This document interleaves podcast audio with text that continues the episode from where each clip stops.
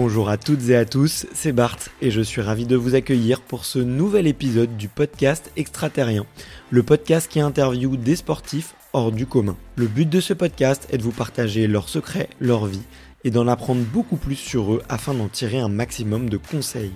Donc si vous aimez le sport, l'aventure, le développement personnel ou que vous aimez simplement vous inspirer de personnalités remarquables, alors ce podcast est fait pour vous.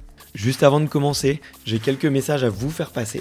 Si c'est la première fois que vous écoutez le podcast, je vous remercie d'être arrivé jusqu'ici. D'ailleurs, je vous recommande l'épisode avec Mathieu Torder qui a traversé l'Antarctique à seulement 27 ans. D'autre part, si vous ne le savez pas, j'ai beaucoup d'ambition avec ce podcast et je souhaite aller chercher des sportifs de plus en plus incroyables. Et j'aimerais vraiment interviewer vos sportifs préférés. Sachez que l'un des meilleurs moyens de les convaincre de participer, c'est notamment de leur montrer que vous êtes nombreux à adorer le podcast sur les réseaux sociaux et sur les notes iTunes. Donc si ce n'est pas encore fait, allez mettre une note sur Apple Podcast ou iTunes, c'est vraiment ce qui m'aide le plus à inciter des sportifs connus à venir témoigner. Si vous écoutez plutôt sur Spotify, vous pouvez très facilement le partager en story sur Instagram, taguez-moi et je vous repartagerai. J'en profite donc pour vous rappeler le nom du compte Instagram, c'est extraterrien.podcast. Suivez-le et vous y retrouverez les coulisses du podcast. C'est aussi un excellent moyen de me faire vos retours et de me suggérer des invités. Enfin, j'ai aussi créé une newsletter que vous pouvez retrouver très facilement dans Google en tapant extraterrien newsletter. C'est le premier lien qui remonte. J'y partage des bons plans santé, matériel, préparation mentale, des livres, des documentaires qui m'ont beaucoup inspiré. Allez, je ne vous embête pas plus et je laisse place à mon invité du jour. When it comes to your finances, you think you've done it all. You've saved, you've researched, and you've invested all that you can. Now it's time to take those investments to the next level by using the brand behind every great investor, Yahoo Finance. As America's number one finance destination, Yahoo Finance has everything you need, whether you're a seasoned trader or just dipping your toes into the market. Join the millions of investors who trust Yahoo Finance to guide them on their financial journey. For comprehensive financial news and analysis, visit yahoofinance.com, the number one financial destination, yahoofinance.com. Salut Emmanuel. Salut. Est-ce que je peux t'appeler Manu? Ouais, ça sera plus simple. En général, on m'appelle Manu. Donc... euh, Ok, bah écoute, moi tu, peux- tu m'appelles Bart. Y a pas de souci, mais comme j'ai un très bon copain qui s'appelle Emmanuel et que j'appelle Manu, j'ai été obligé de briser un peu la glace comme ça. Écoute, je suis vraiment ravi de te recevoir euh, sur le podcast extraterrien parce que bah déjà, euh, moi je suis en train de préparer euh, là le marathon de Paris, donc ça me parle aussi beaucoup de parler euh, à un marathonien et quelqu'un qui aime ça, qu'on fait ça depuis très longtemps, donc je vais essayer aussi de te gratter quelques petits conseils.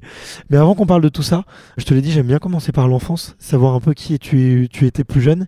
Et la première question, c'est de savoir quel était ton premier souvenir de sport? Ah, c'est une bonne question. Ouais, si on remonte assez loin, il faut savoir que j'étais pas quelqu'un qui avait énormément de, de vitesse, euh, qui était forcément euh, talentueux chez les jeunes. C'est-à-dire que quand on était jeune, bah, les, les crosses par exemple, c'était quoi? C'était un kilomètre 5 ou 2 km de distance. Et j'avais souvent tendance à me, à me faire battre par un peu tout le monde, quoi. Parce que ça partait super vite et que les 500 premiers mètres, ça partait beaucoup trop vite. Et je me souviens, euh, sur une, une course sur route, cette fois-ci, m'être fait battre par une fille.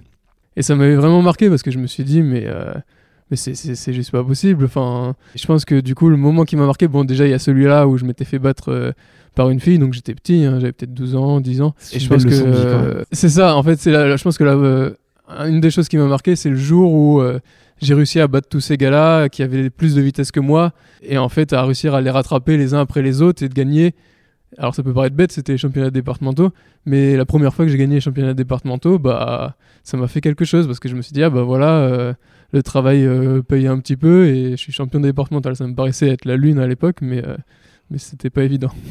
Pour les collégiens euh, qu'on était, euh, c'était un moment important, quoi, le cross euh, du département et tout. Enfin, il y avait les gars des autres collèges ou des autres établissements. euh, tu le voyais un peu. Enfin, il y avait en plus déjà cette dimension d'équipe, de club aussi, tu vois. Donc, on, je sais pas si toi tu cours aux couleurs de ton club ou de ta ville.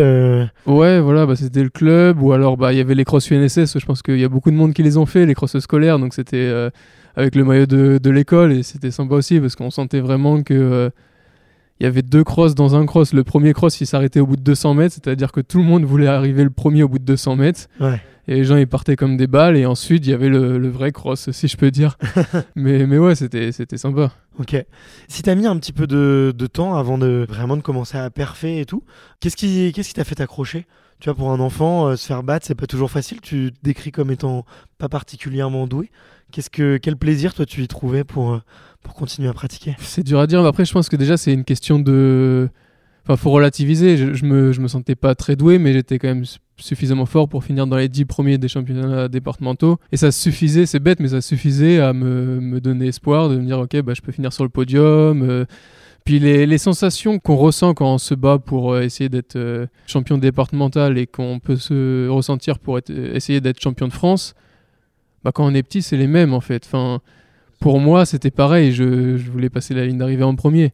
Et c'est une fois que bah on arrive à être champion départemental qu'on se dit bon bah maintenant je vais essayer de faire la même chose aux championnats régionaux et ensuite euh, interrégionaux et ensuite championnat de France. Mais, euh, mais les sensations au final elles sont pas si différentes. Ok.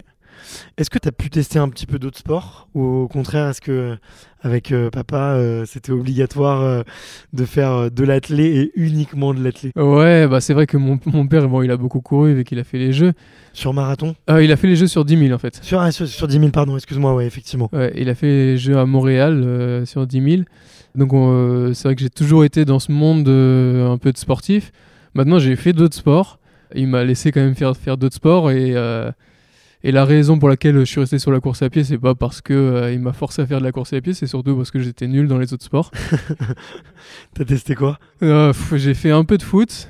J'ai fait un an de foot. euh, C'était compliqué. J'ai fait un petit peu de basket aussi, mais, mais euh, je manque un peu de coordination, je pense, et un peu de, vitesse pure. J'ai quand même de la force, mais je manque un peu de vitesse pure pour avoir des appuis euh, euh, qui sont latéraux, des trucs comme ça. Donc, donc c'était pas.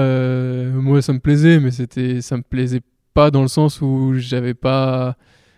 Où bah, je savais que j'allais pas gagner quelque chose et que voilà. Ok. Quand tu dis que ouais, tu, tu manquais un peu de coordination, c'est un truc dont tu te rendais compte jeune?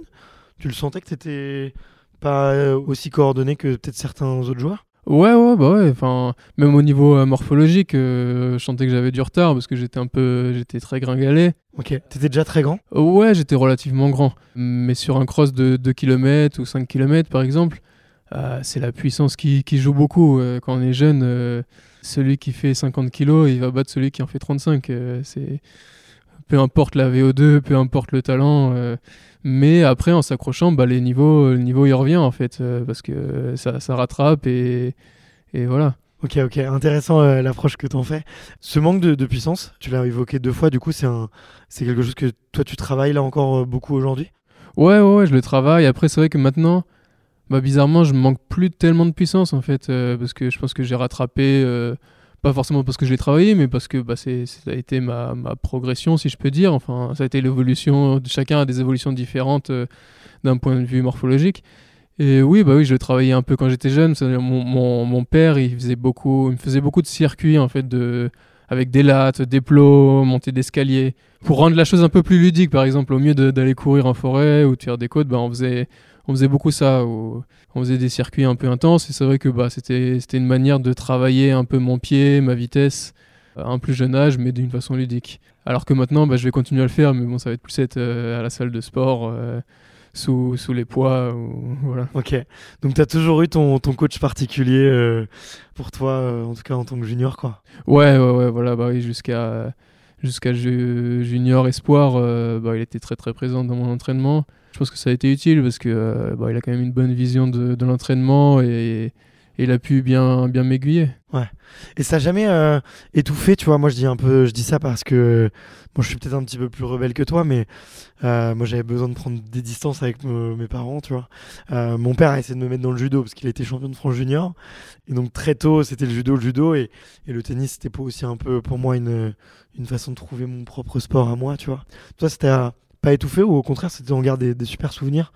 De, de, père-fils. Ouais, c'est un peu c'est marrant ce que tu dis parce que c'est un peu ça quoi. C'est c'est la raison pour laquelle euh, j'ai fini par euh, bah, aux alentours de peut-être euh, 19 ans, 18 ans, j'ai décidé de changer d'entraîneur parce que déjà la course à pied de base c'est un sport euh, un sport difficile. Alors quand on va à l'entraînement, on pense sport, on rentre chez soi, bah à table on, parle sport. Enfin, c'est un ensemble de choses qui, qui faisaient trop en fait. Euh, c'est pour ça que j'ai voulu euh, prendre un autre entraîneur et changer un peu de, de structure d'entraînement.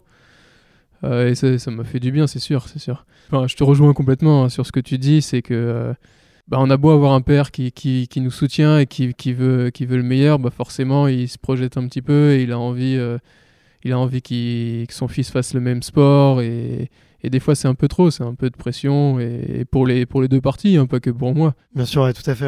Moi, j'ai beaucoup d'admiration pour euh, tu vois, ces athlètes euh, qui sont restés euh, à s'entraîner avec leurs parents euh, pendant très très longtemps. euh, euh, Marion Bartoli, Pierre Gerber ou, ou même Raphaël Nadal dans le tennis, tu vois, qui ont fait quasiment toute leur carrière avec euh, un oncle ou un parent, tu vois. Ouais, non, c'est vrai que c'est impressionnant. Je me suis déjà posé la question aussi comment ils faisaient. Après, peut-être que les relations, enfin, chaque relation est différente. Donc, Bien sûr. donc voilà, moi je sais que mon père il a tendance à beaucoup stresser. Ouais. Donc, et encore plus avec l'âge. Donc, quand il est sur des compétitions, bah, euh, il va stresser et ça va se transmettre. Donc, c'est quelque chose que, Ouais. que je commence à avoir du mal. Donc, euh, ouais.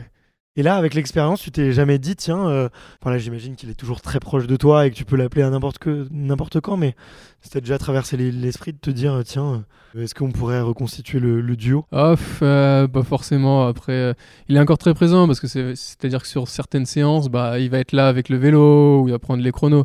Même si je pense qu'il a une très bonne vision de l'entraînement, euh, l'entraînement a changé entre les années euh, 60, 70 et, et maintenant.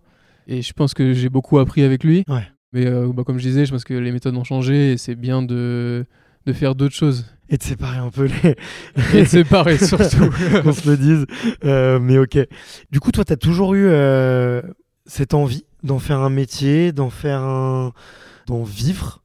Du sport euh, parce que tu avais cet exemple-là ou est-ce que au contraire c'est venu avec le temps? Ouais, je sais pas trop comment l'expliquer parce que euh, bah, je pense que j'ai toujours, en fait, j'ai toujours euh, voulu ou su que j'allais en faire mon métier, même quand j'étais pas si fort que ça. Je sais pas pourquoi, mais je savais. Peut-être qu'il y avait l'exemple de mon père, donc je savais que que j'avais les gènes et que si je continuais à travailler, bah, euh, euh, j'aurais cette possibilité-là. Mais ouais, j'ai toujours voulu depuis que, bah, peut-être euh, depuis que j'ai 15 ans, je me suis dit, bah oui, j'aurais sûrement un métier normal à côté, mais, mais je continuerai ma pratique à 100%. euh, tous les soirs, j'irai courir, je ferai les compétitions. Et quand j'avais 15 ans, je savais que euh, 10 ans plus tard, à 25 ans, je serais encore sur le circuit et, je savais que c'était un plan à long terme.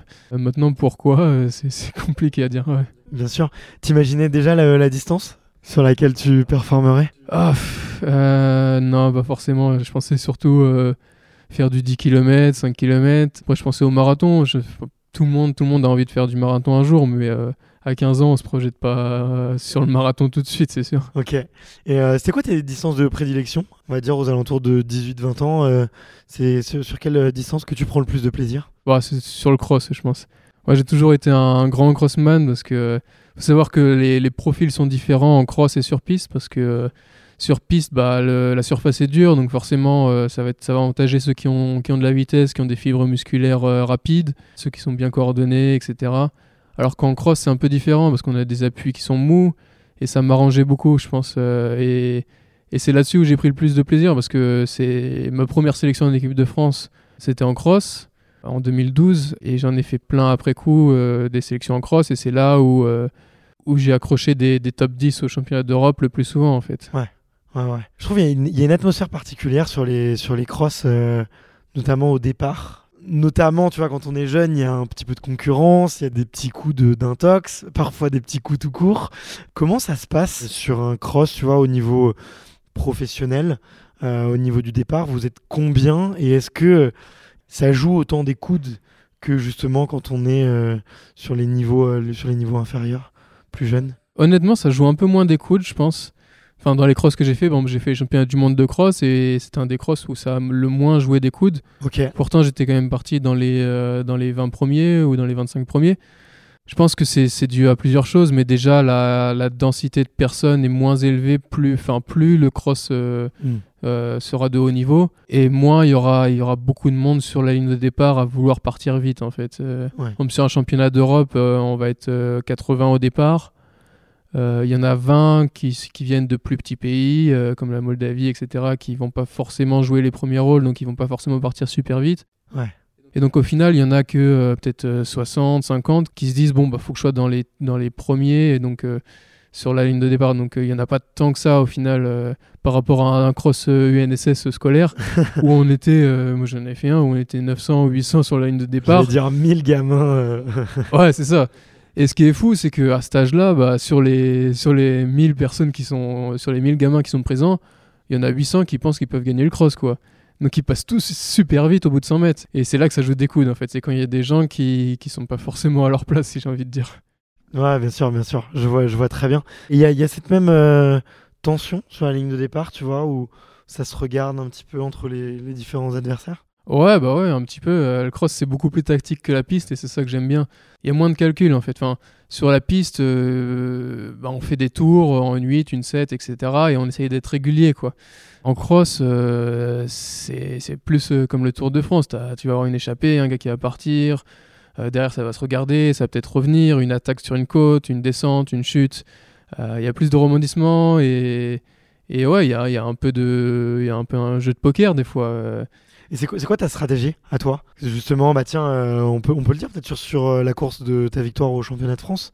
C'était quoi ta, stratégie euh, que tu voulais mettre en place? Est-ce que c'est gros départ et tenir devant? Est-ce qu'au contraire, c'est plutôt attentiste derrière le, le peloton de tête pour placer ton attaque toi au bon moment? Comment est-ce que tu te situes comme type de coureur? Je sais pas si, j'ai envie de dévoiler ma stratégie par contre là. non, mais moi je suis quelqu'un qui, qui tient pas forcément très bien euh, l'acide lactique, donc euh, un, départ très rapide sur les 500 premiers mètres. Euh, c'est quelque chose qui peut vite me mettre lactique, donc, donc en général j'essaye de pas me cramer. Il faut que je sois suffisamment bien placé pour, pour voir la tête de course, pas à fond non plus, parce que sinon je sais que si je suis lactique, mon corps va avoir du mal à éponger toute cette fatigue du début de course.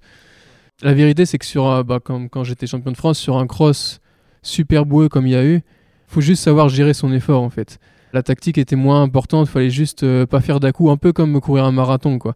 Faut pas faire dà parce que chaque effort euh, il se pécache, c'est pas comme sur un parcours super plat. Dans la bouche, chaque effort se, se pécache et euh, voilà, en fait, je voulais surtout jauger un peu mes, adversaires avec des accélérations très progressives et, quand j'ai vu que qu'à l'arrière, bah ça commençait à grimacer, ça m'a donné confiance et je me suis dit bon, maintenant je peux un peu lâcher les chevaux et en général, c'est un peu comme ça que j'essayais de courir, c'est-à-dire que j'assure euh, sur le premier tiers de course. Et ensuite, euh, ensuite, je sais que sur mon endurance euh, et sur ma foulée, je peux réussir à, faire de bonnes choses. Et surtout que, on dirait pas forcément, mais au final, j'ai quand même une bonne vitesse terminale. Mais j'ai pas forcément une, bonne, vitesse pure, à l'état pur, sur un 100 mètres, je fais pas moins de 12 secondes. Mais à la fin d'un cross, je peux aller très très vite. Et, je sais qu'il n'y en a pas beaucoup en France qui, qui, peuvent aller beaucoup plus vite que moi dans un 200 derniers mètres à la fin d'un cross de 10 km. Donc euh, ça me donne aussi confiance euh, là-dessus. Ouais, bien sûr, bien sûr. Tu as des hum, parcours de prédilection? Si je devais faire le parcours parfait pour moi, c'est un parcours tout plat, très boueux, des virages, euh, des virages gentils, on va dire. Comme ça, ça me permet, comme je peux avoir une, grand, assez grande foulée, ça me permet de me déployer ma foulée. Et le parcours boueux, ça permet de ralentir aussi la course. Donc donc c'est les parcours parfaits pour moi. Alors que à l'inverse, euh, les parcours rapides, donc euh, typiquement les parcours des États-Unis sur un, terrain de golf, avec des, des, virages à 180 degrés, euh, des demi-tours, etc. Bah ça c'est beaucoup de petites côtes. C'est ça, c'est les pires parcours pour moi parce que à chaque fois je suis arrêté, je suis obligé de repartir, j'ai l'impression de faire des 30-30 et, et, ça me met lactique quoi. Ok, ouais. C'est dingue, tu vois. en tout cas, je suis content de pouvoir en parler avec toi, mais de voir à quel point le, aussi la morphologie et le type de course influencent sur, euh, sur la stratégie et, de voir comment, comment on peut se placer, quoi. Donc, euh, Ouais, bah c'est pour ça que le cross, c'est intéressant, justement, parce que euh, bah, rien n'est écrit à l'avance sur un cross. Et voilà, il faut juste se battre et, c'est le meilleur qui, qui l'emporte. Mais le plus malin aussi, des fois. Ouais, ouais, c'est vrai. Non, et puis tu me fais réaliser, tu vois, moi j'ai fait beaucoup de, de courses d'obstacles parce que j'avais besoin d'avoir quelque chose en plus que juste euh, courir. Bah, j'étais plutôt bon parce que justement, il y a beaucoup de relances, beaucoup de, de petites accélérations et je dois être peut-être un petit peu plus euh, sanguin que toi, tu vois, et du coup, euh, c'est des parcours qui, qui me correspondent bien, quoi. Quand tu dis course d'obstacles, c'est. Bah, tu sais, tous les types Spartan Race, tu vois. ah oui, oui, oui. Donc c'est mm. des crosses, mais euh, au milieu desquels tu dois faire euh, porter des poids, grimper à, des cordes. Euh, un peu, ouais, exactement. Ouais. C'est toujours très sympa à faire avec les copains. Et, et d'ailleurs, ceux qui gagnent sont souvent des athlètes qui ont fait du demi-fond, mais qui ont une petite quand même appétence pour le trail aussi. parce que c'est assez technique et ouais, faut beaucoup relancer quoi. Ça monte et ça descend. Plus jeune, c'était qui les, les athlètes qui te faisaient rêver, qui te donnaient envie de courir plus vite? Ouais, c'est une bonne question aussi. Bon, j'en ai au moins un qui me vient à l'esprit, c'est euh, clairement Bob Tari, parce que euh, on voyait pas beaucoup de Français ou d'Européens rivaliser avec les Kenyans, et, et pour moi c'était un peu waouh. il a fait une médaille et, c'était le premier parce que mec ici il l'a fait, il en a fait une avant, mais je crois que j'avais pas vu. Je regarde pas beaucoup l'athlé quand j'étais petit, et il se trouve que bah, j'ai vu la course de, Tari à l'époque et, euh, et m'avait ça m'avait assez impressionné. Pour être franc, je regardais pas tellement l'athlé, je regarde pas tellement l'athlé à l'heure actuelle non plus. Mais euh, je regardais pas mal le tour et un gars comme euh, Sylvain Chavanel, c'était un peu mon idole euh, à l'époque. Ouais, moi aussi j'aimais bien son côté un peu timide, très réservé et très humble aussi, je trouvais. Il a fait de belles perfs, il nous a bien fait rêver sur, sur quelques courses. Ouais, des, des petits maillots jaunes, euh, des échappées en baroudeur, des trucs. euh. Écoute, Sylvain, si tu nous écoutes, t'es le bienvenu sur le podcast. Mais euh, pourquoi tu, tu regardais pas C'est parce que t'en avais déjà beaucoup à la maison? Euh, ouais, il y a peut-être un peu de ça. Je pense qu'il y a peut-être un peu de ça. Et puis, l'athlé, c'est dur de se mettre dedans quand on connaît pas forcément les, les gens. Si je regarde à la télé un championnat d'Europe ou un, un championnat du monde et que je regarde la course de 10 000 et qu'il y a personne que je connais, bah, l'intérêt, il est moins grand. Il est moins grand, donc je pense que j'ai jamais réussi à me mettre dedans aussi quand j'étais petit. Après, maintenant, je connais un peu plus les gens parce que bah, je, cours avec, donc euh, au contre. Donc forcément, euh, ah, l'intérêt, il monte un petit peu. Mais je pense que d'un point de vue purement euh, intérêt de la course, bah, c'est moins intéressant qu'un Tour de France où il y a, il y a toute une stratégie qui est mise en place. En course, il y a aussi une stratégie, mais c'est pas, c'est pas pareil, c'est moins flagrant à regarder à la télé. Puis t'as moins le temps de la commenter aussi. euh, ça va un peu moins vite, ça joue sur, sur plusieurs jours. euh, Ouais, non, c'est ça, c'est ça. plus de caméras, plus de moyens aussi pour voir, analyser, euh, tu vois, de, de loin un peu, un peu ce qui se passe, quoi. Ouais, ouais, et puis bon, euh, sans leur jeter la pierre, mais je pense que les commentateurs euh, sont peut-être moins doués en athlé que dans d'autres sports. Je sais pas, hein, mais. Enfin, en tout cas en demi-fond, peut-être, je sais pas. Peut-être pas, mais... Non, mais c'est juste que c'est un, un métier très différent où, où ça joue très vite. Et pendant une grande partie de la course, c'est difficile d'analyser, tu vois, vraiment ce qui est en train de se passer. Ça se déclenche, tu vois, quelques, quelques minutes avant la fin et, et c'est pas toujours, euh, toujours facile, quoi. Mais en tout cas, euh, ouais, je- c'était en parlant avec euh, Johan Koval, j'imagine que tu, connais un peu, à qui me disait aussi euh, Bob Terry euh, l'avait beaucoup, beaucoup inspiré. Alors, il me semble que Bob Terry était un des premiers à être allé s'entraîner au Kenya, tu vois, et notamment euh, euh, aller rencontrer les Kenyans. Alors, je sais sais pas si c'est, une impression que j'ai. Peut-être que je me trompe. Mais toi, c'est quelque chose qui, te tente, auquel tu réfléchis aussi? Ouais, j'aimerais beaucoup, j'aimerais beaucoup. Beaucoup pour euh, la- l'aventure humaine d'aller au Kenya et découvrir des choses, plus que pour l'entraînement lui-même, parce que je pense que c'est très, très facile de faire des erreurs à l'entraînement au Kenya. Mais ouais, j'aimerais beaucoup, c'est sûr que avant la fin de ma carrière, j'irai au Kenya au moins une fois, si ce n'est plus. J'aurais aimé y aller là cette année, mais euh, j'avais euh, un souci de, de pubalgie, une tendinite qui, qui a traîné, et, et euh, je me suis dit, bon, c'est pas forcément le meilleur moment pour aller au Kenya. Mais ouais, j'aimerais, j'aimerais beaucoup. Ok, tu sais, tu sais déjà qui est-ce que tu as envie de rencontrer ou avec qui tu aurais envie d'aller courir? Moi, si, si, si j'y vais, moi, ce qui, ce qui me ferait plaisir, mais c'est pour ça qu'il faut que je sois malin et que j'arrive à bien caler euh, les compétitions, ce qui me ferait plaisir, ce serait d'aller avec les, les groupes de Kenyans et d'essayer de faire la compète avec eux, quoi, à l'entraînement. Mais après, du coup, ça risque un peu de me, de me cramer, donc il faut que je fasse attention au niveau des compétitions. Mais euh, je suis assez compétitif, donc euh, pff, je sais pas comment je réagirais si je devais courir avec un groupe de, de 50 Kenyans et Tu as fait le choix, euh, alors euh, peut-être tu pourras nous, nous dire la date, mais tu as fait le choix de, du coup de passer sur la distance marathon? Euh, ça va faire combien de temps? Deux ans déjà ou 3 ans maintenant. trois ans maintenant Alors que tu faisais des, des super perfs, euh, tu vois, sur des distances un peu plus courtes.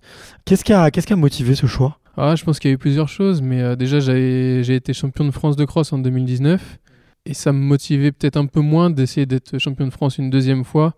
Ce que je voulais, c'était euh, plutôt essayer de, de me qualifier par exemple aux Jeux Olympiques, parce qu'il faut savoir qu'il n'y a pas le cross, le cross country n'existe pas aux Jeux Olympiques. Euh, Il y a un championnat du monde, mais il est beaucoup, même s'il est très relevé, il est moins reconnu que le championnat du monde euh, l'été euh, en athlée. Bien sûr. Et je me suis dit, bon, bah, j'ai j'ai fait euh, un des trucs, un des objectifs de, de ma carrière, ce qui était d'être champion de France de cross. Maintenant, je vais essayer peut-être de, pas de modifier ma foulée, mais essayer de passer sur, sur d'autres distances parce que faut savoir qu'à l'époque, bah, j'étais pas forcément bon sur piste, j'étais pas forcément bon sur les autres disciplines et je me suis dit, bon, bah, c'est une aventure à tenter et j'ai vraiment envie euh, de pas avoir de regrets, quoi. Ok. Et c'est impossible de concilier les deux? Non, non, je pense que c'est, je pense que c'est possible. Non, c'est totalement possible. C'est juste que euh, la saison des crosses, elle va se goupiller en même temps que la saison des marathons. C'est-à-dire que euh, bah, à l'automne, va y avoir euh, tout ce qui est championnat d'Europe de cross, cross de sélection. Donc euh, j'ai pu faire les championnats d'Europe depuis, depuis 2019.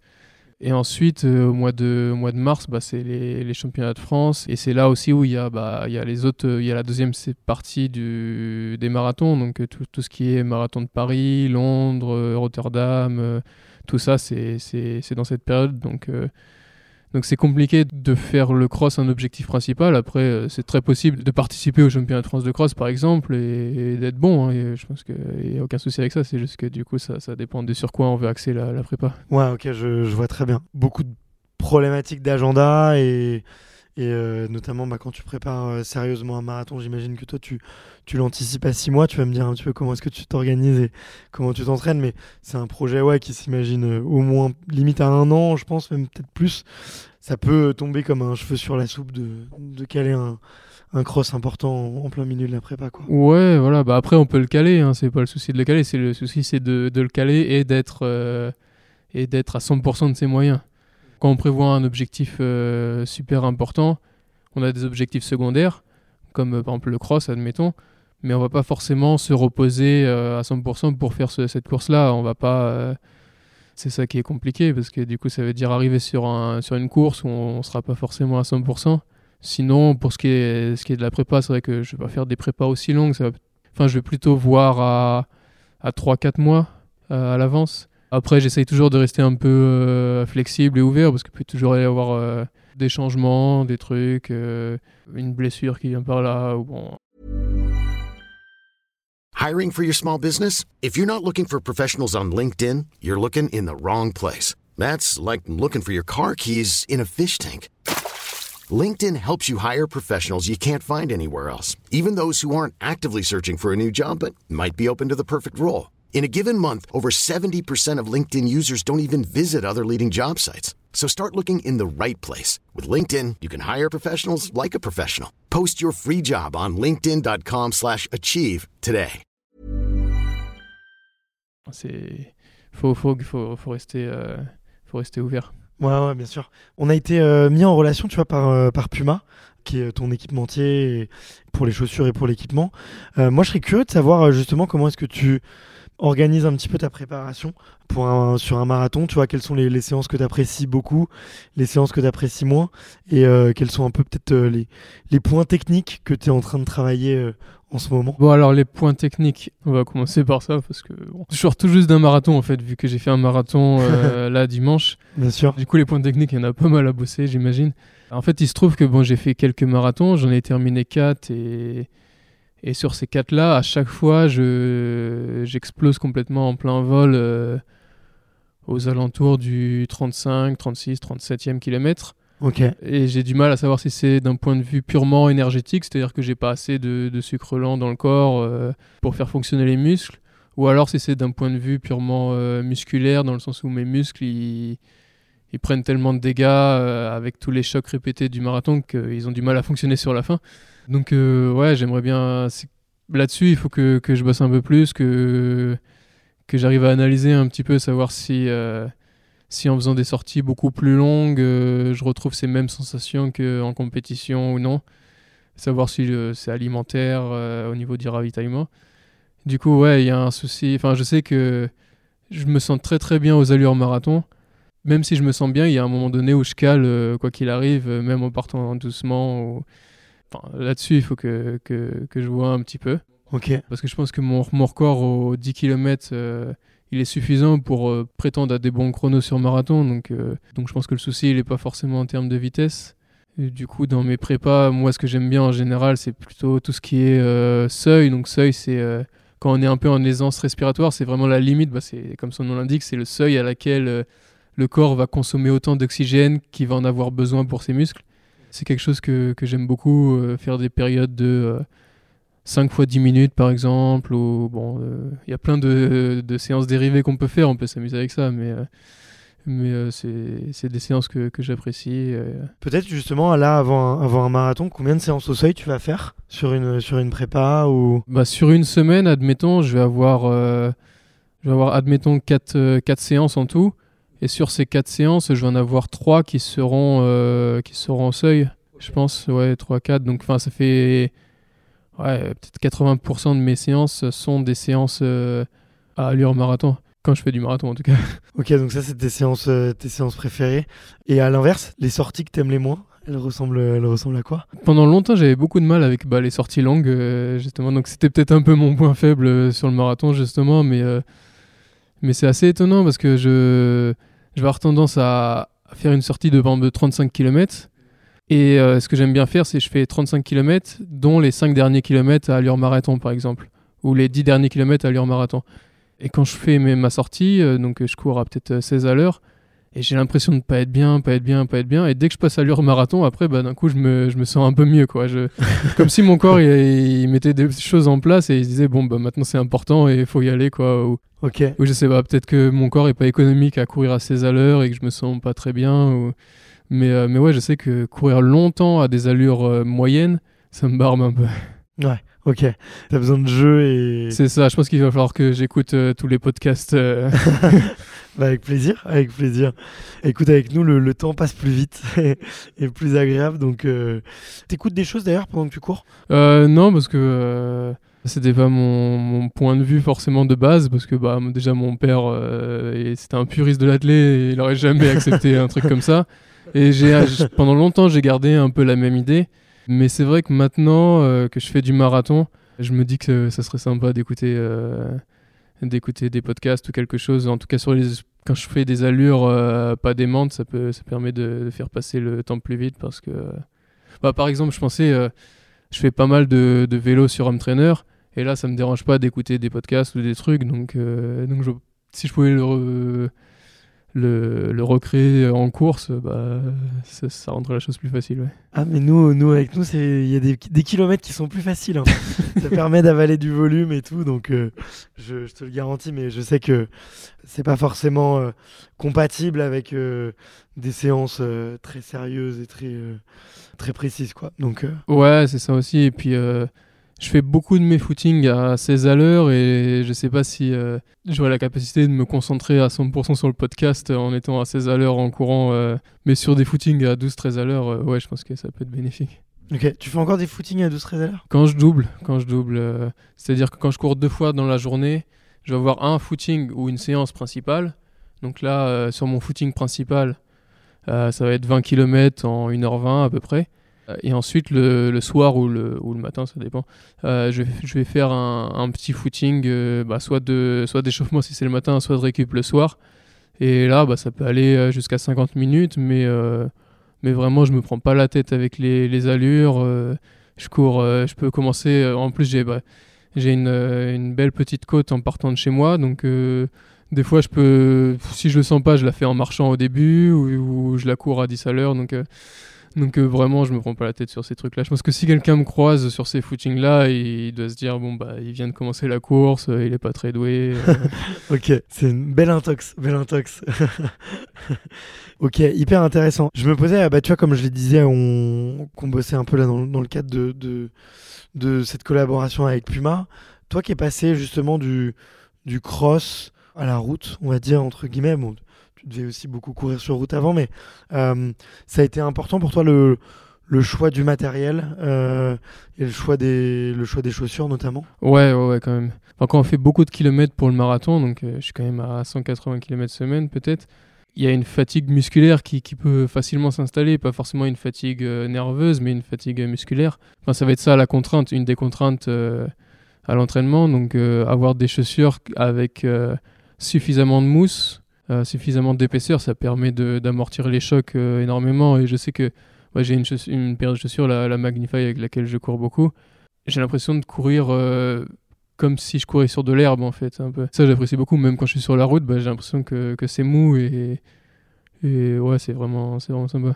C'est ça que tu recherches, du coup, avoir le plus d'amorti possible et pour, pour avoir du, du confort? Ouais, voilà. Sur la plupart de mes, de mes footings et une bonne partie de mes séances, euh, je cherche plutôt euh, l'amorti que, que la réactivité. Euh, après, ça veut peut-être dire que du coup, je vais un chouïa moins vite que, que je devrais en séance, etc. Mais, euh, mais, ça me permet, ça me permet de rajouter quelques kilomètres de séance ou une séance en plus à la fin de la semaine, bah, je suis largement gagnant.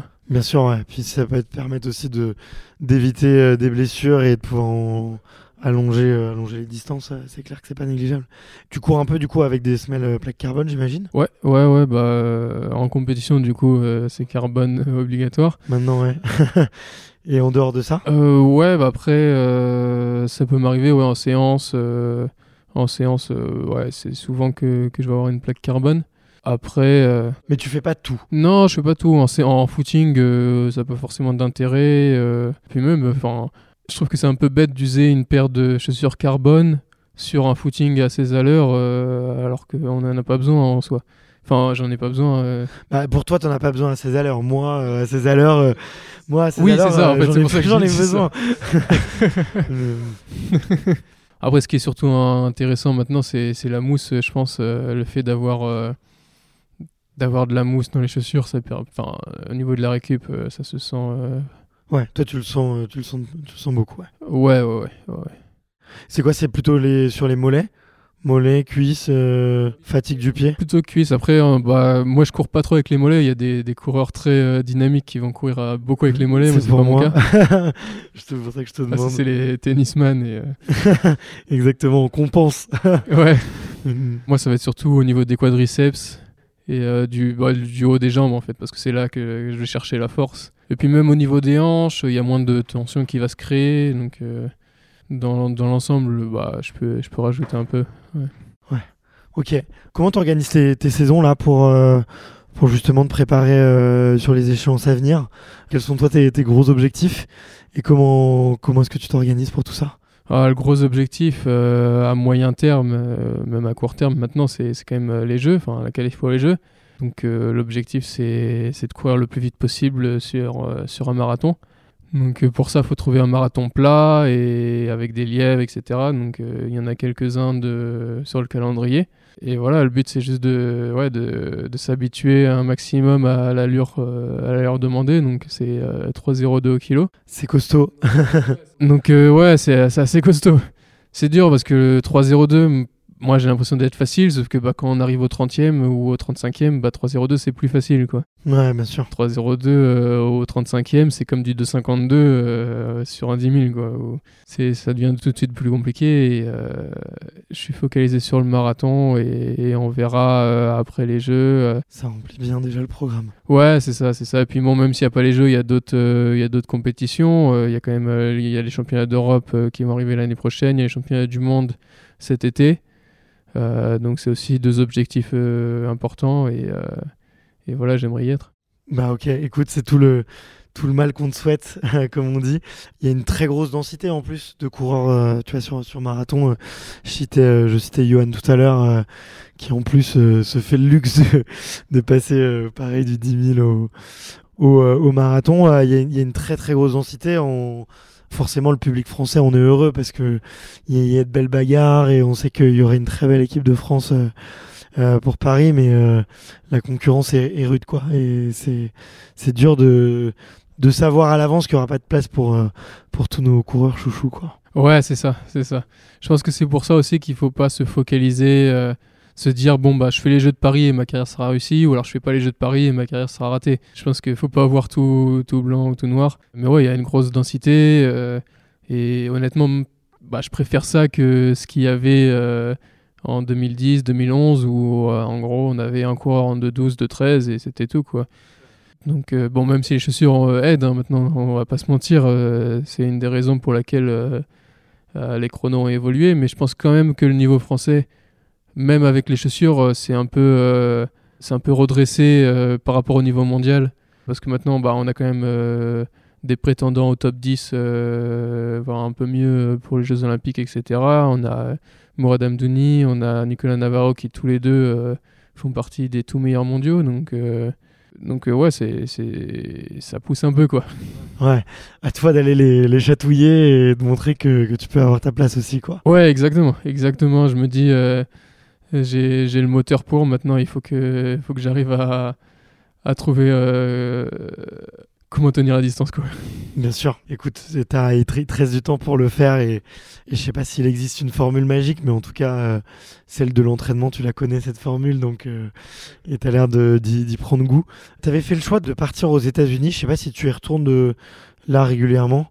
Qu'est-ce que tu étais venu chercher là-bas? Bah à la base, c'était à la fin de mes études. Enfin, en fait, j'avais fait j'ai fait trois ans d'études après le bac. Et euh, j'étais un peu à un carrefour où je me suis dit, euh, bon, qu'est-ce que je fais? Et je peux me lancer à 100% euh, dans le sport. Ou alors je peux me lancer, ou alors bah, je serais obligé de, de continuer peut-être mes études pour pouvoir allier sport et études, mais j'avais pas forcément envie. Et, ou alors trouver un travail en fait. et je savais que ça allait être aussi compliqué parce que j'avais trouvé un travail à temps plein et, et au niveau de la course, ça allait être compliqué. Et du coup, j'ai eu cette opportunité de rejoindre une université où, où j'allais continuer un peu mes études là-bas, mais c'était payé. Et le sport allait prendre une part beaucoup plus importante dans ma vie, vu que là-bas, euh, le sport universitaire, c'est presque du sport professionnel, en fait. Euh, et du coup, pour moi, c'était un bon euh, entre-deux, en fait, avant, de mon... avant de me dire, bah voilà, je fais du sport à 100%, 100%, bah, c'était un peu en mode, je fais du sport à 90% et, et je vois. Donc, euh, donc c'était, bah, c'était surtout pour ça. Et puis euh, le fait de, bah, évidemment, voir une autre culture, puis voir, euh, ouais, c'est ça, voir ce qui se passe, ce qui se passe ailleurs. C'était, c'était le bon moment pour le faire, je pense. donc, au début, j'étais presque un, peu, j'avais un peu peur d'y aller, si je peux dire, parce que je me disais, bah ouais, forcément, je, je les connais, j'y suis jamais allé, je sais pas comment ça va se passer, je sais pas comment l'entraînement va se passer, les cours. Je parlais pas super bien anglais. Euh, et, je m'étais dit, bon, bah, j'y vais, euh, j'y vais, et si ça me plaît pas, bah, au bout d'un semestre, je pars, et en fait, je suis resté trois ans. Ouais, ça, veut, ça veut tout dire. Tu as parlé de découvrir une autre culture, mais c'est aussi une autre culture du sport, je pense, euh, une culture de la performance qui est, qui est différente et, et qui fonctionne bien. Quoi. Ce qui a un peu changé ma façon de, de voir les choses, c'était l'esprit d'équipe qui, qui pouvait y avoir là-bas, parce que c'est vrai qu'en France, bon, déjà, on n'est pas énormément d'athlètes de haut niveau euh, en demi-fond. Et on est un peu tous euh, dispatchés à droite à gauche. Et euh, il y a un peu ce côté, comment dire, égocentrique où, où même si on se connaît tous, bah, on veut tous se battre les uns les autres et on s'entraîne chacun un peu en sous-marin de son côté. quoi. Alors que, que là-bas, bah, ce qui était super important, c'était le classement par équipe plus que le classement en individuel en fait. Et du coup, euh, bah, on s'entraînait en groupe, euh, on mangeait ensemble, etc. etc. Et, et du coup, il y a une, émulation, mais surtout un esprit d'équipe qui, qui, qui, naît assez facilement. Et euh, ça, c'était super sympa. C'était super sympa parce que il faut savoir que le cross universitaire aux États-Unis, il est super relevé. Ma meilleure place, c'était 11e. Et du coup, bah, on savait tous individuellement dans notre équipe qu'on ne pouvait pas monter sur le podium sur ce championnat-là. Mais par contre, on savait que euh, si jamais tous on était à notre niveau, on pouvait monter sur le podium par équipe. Euh, c'est un peu ce qu'on a fait. On a fait le hold-up euh, deux fois où on fait une, fois deuxième et une fois troisième. Donc, c'était beau. Bon bah écoute, chapeau. C'est vrai que on peut reprocher plein de trucs aux Américains, mais s'il y a un truc dans le sport qu'ils ont bien compris, c'est que les sports individuels ne se gagnent pas seuls se regrouper entre très haut, enfin entre athlètes de haut niveau, euh, ça fonctionne toujours quoi. Enfin ça, ça permet de créer une émulation qui, qui est très forte et de, rajouter cette couche de collectif, c'est sûr que ça fonctionne euh, bien. Ouais non c'est clair, je savais même pas que ça existait euh, avant de partir. Ouais, non, je...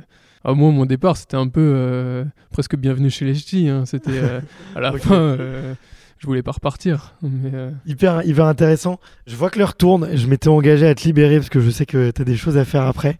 Mais en tout cas, j'ai passé un super moment. Pour clôturer, comme euh, je te le disais, euh, on pose une petite question de la fin qui est, qui est de savoir quel est le prochain athlète ou la prochaine athlète que tu aimerais bien découvrir sur un format justement un peu plus long comme, comme celui-ci et à qui tu aimerais tendre le micro Bon, on en a parlé tout à l'heure, alors je pense que je vais dire peut-être Sylvain Chavanel Ok. Même si je sais pas si ce sera très facile de l'avoir, mais euh, euh, Sylvain Chavanel, ouais, ça serait, ça serait cool. c'est sûr que j'écouterai euh, à 1000%. Ouais. Bah écoute, challenge accepted. Euh, Qu'est-ce que tu aimerais savoir sur lui si on, si on va le voir? Quel sport euh, il aurait aimé faire si c'était pas du vélo ou... ou ouais, s'il devait choisir par exemple entre euh, entre euh, je sais pas moi euh, la gagne au Giro ou un podium au Tour de France, un truc comme ça. Ok, ça marche. Je lui ferai, euh, je lui ferai un petit, euh, une petite question euh, de tu préfères ça ou ça et puis on verra. Ouais. on verra, on verra si. J'ai pas eu le temps de réfléchir aux questions, mais C'est mon boulot. hein. Ouais. C'est mon boulot, t'inquiète. Écoute, merci pour la reco et merci pour pour ce super moment. J'ai j'ai kiffé parler technique et et me mettre un petit peu dans dans cette ambiance du du cross euh, et voir un petit peu ta transition avec toi. Donc vraiment, je touche du bois. je n'ai pas ici, mais en tout cas, je te je te souhaite euh, plein de bonnes choses pour la prépa euh, et pour les, les années à venir. Je suis sûr que que tu nous réserves de, de très belles choses. Comme on dit chez moi, euh, je te dis euh, je te dis à bientôt parce qu'il n'y a que les montagnes qui ne se recroisent pas. bah, merci infiniment et merci de m'avoir accepté ici. Salut, à bientôt. Salut. Merci d'avoir écouté cet épisode jusqu'au bout. Si vous êtes encore là, c'est sûrement que l'épisode vous a plu, donc n'hésitez pas à le faire savoir autour de vous et à vous abonner pour ne louper aucun épisode. J'ai mis tous les liens dans la description, donc n'hésitez pas à y jeter un coup d'œil. Et sinon, moi je vous dis à la semaine prochaine pour une prochaine interview. Ciao